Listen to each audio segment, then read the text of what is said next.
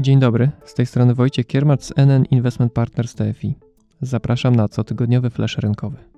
W ubiegłym tygodniu świat żył przede wszystkim wydarzeniami w Afganistanie. Kraj jest w rękach talibów po tym, jak amerykańskie wojsko wycofało się z trwającej 20 lat misji. Okazuje się jednak, że zdobyć kraj siłą mogło być najprostszą częścią zadania. Teraz trzeba zacząć rządzić, a do tego trzeba pieniędzy. I tu pojawia się problem, bo amerykański rząd zapowiedział blokadę afgańskich rezerw walutowych. Ajmal Ahmadi, były szef afgańskiego banku centralnego, który uciekł z kraju, w rozmowie z Financial Timesem powiedział, że Afganistan ma około 9 miliardów dolarów rezerw, ale większość z nich trzymana jest na zagranicznych rachunkach. Dostęp do większości jest zamrożony. Ponadto Kurek z zagwarantowaną wcześniej pomocą finansową zakręcił również Międzynarodowy Fundusz Walutowy. Chodzi o 460 milionów dolarów w ramach globalnego programu walki z gospodarczymi skutkami pandemii. Ahmadi mówi o tragicznych perspektywach gospodarczych dla Afganistanu. Spodziewa się, że niedobór dolarów i wysoka inflacja, zwłaszcza żywności, pogłębi kryzys i zmusi kolejnych do ucieczki z kraju. Z pomocą talibom mogą przyjść Chiny. Państwo środka chętnie pomoże dofinansować odbudowę kraju, a następnie zainwestować miliardy dolarów w wybrane gałęzie gospodarki. Ale jak mówią chińscy przedstawiciele rządu, warunkiem jest pokojowa odbudowa kraju przez talibów i zerwanie wszelkich więzów z organizacjami terrorystycznymi.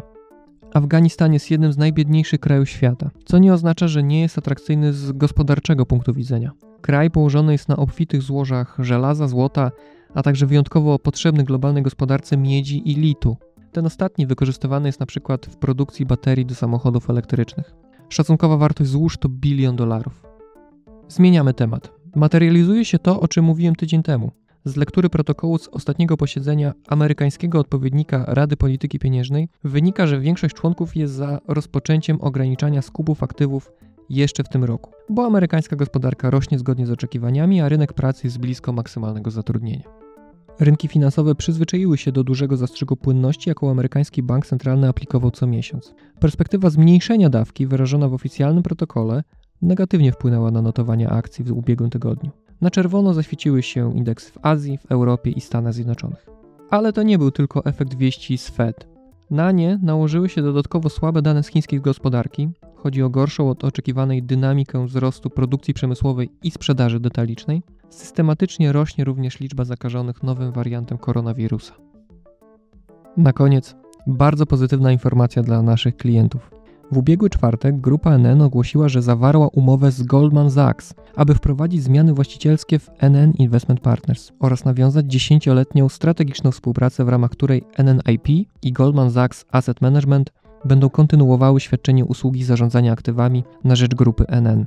Po uzyskaniu wszelkich potrzebnych zgód mamy nadzieję, że zamknięcie transakcji nastąpi do końca pierwszego kwartału 2022 roku. Strategiczne partnerstwo z NN Investment Partners rozszerza globalny zasięg platformy inwestycyjnej Goldman Sachs. Działalność NN Investment Partners jest wysoce komplementarna z istniejącą działalnością Goldman Sachs Asset Management w Europie. Transakcja jest zgodna ze strategicznym celem Goldman Sachs, jakim jest dalszy rozwój działalności na starym kontynencie i na świecie. Jednocześnie Goldman Sachs ma ambicje, aby odpowiedzialne inwestowanie stało się kluczowym elementem ich działalności. Jesteśmy dumni, że znalazł w NN Investment Partners odpowiedzialnego partnera, aby zrealizować tę ambicję. Jesteśmy entuzjastycznie nastawieni do możliwości, jakie daje to naszym klientom i pracownikom. Transakcja ta łączy dwóch dużych międzynarodowych zarządzających aktywami, z których każdy posiada wieloletnie doświadczenie inwestycyjne uzupełniające się zakresem działalności. Goldman Sachs zarządza ponad 2 bilionami dolarów aktywów na całym świecie, a ta transakcja pozwoli zwiększyć aktywa zarządzane w Europie do ponad 600 miliardów dolarów. W połączeniu z Goldman Sachs Asset Management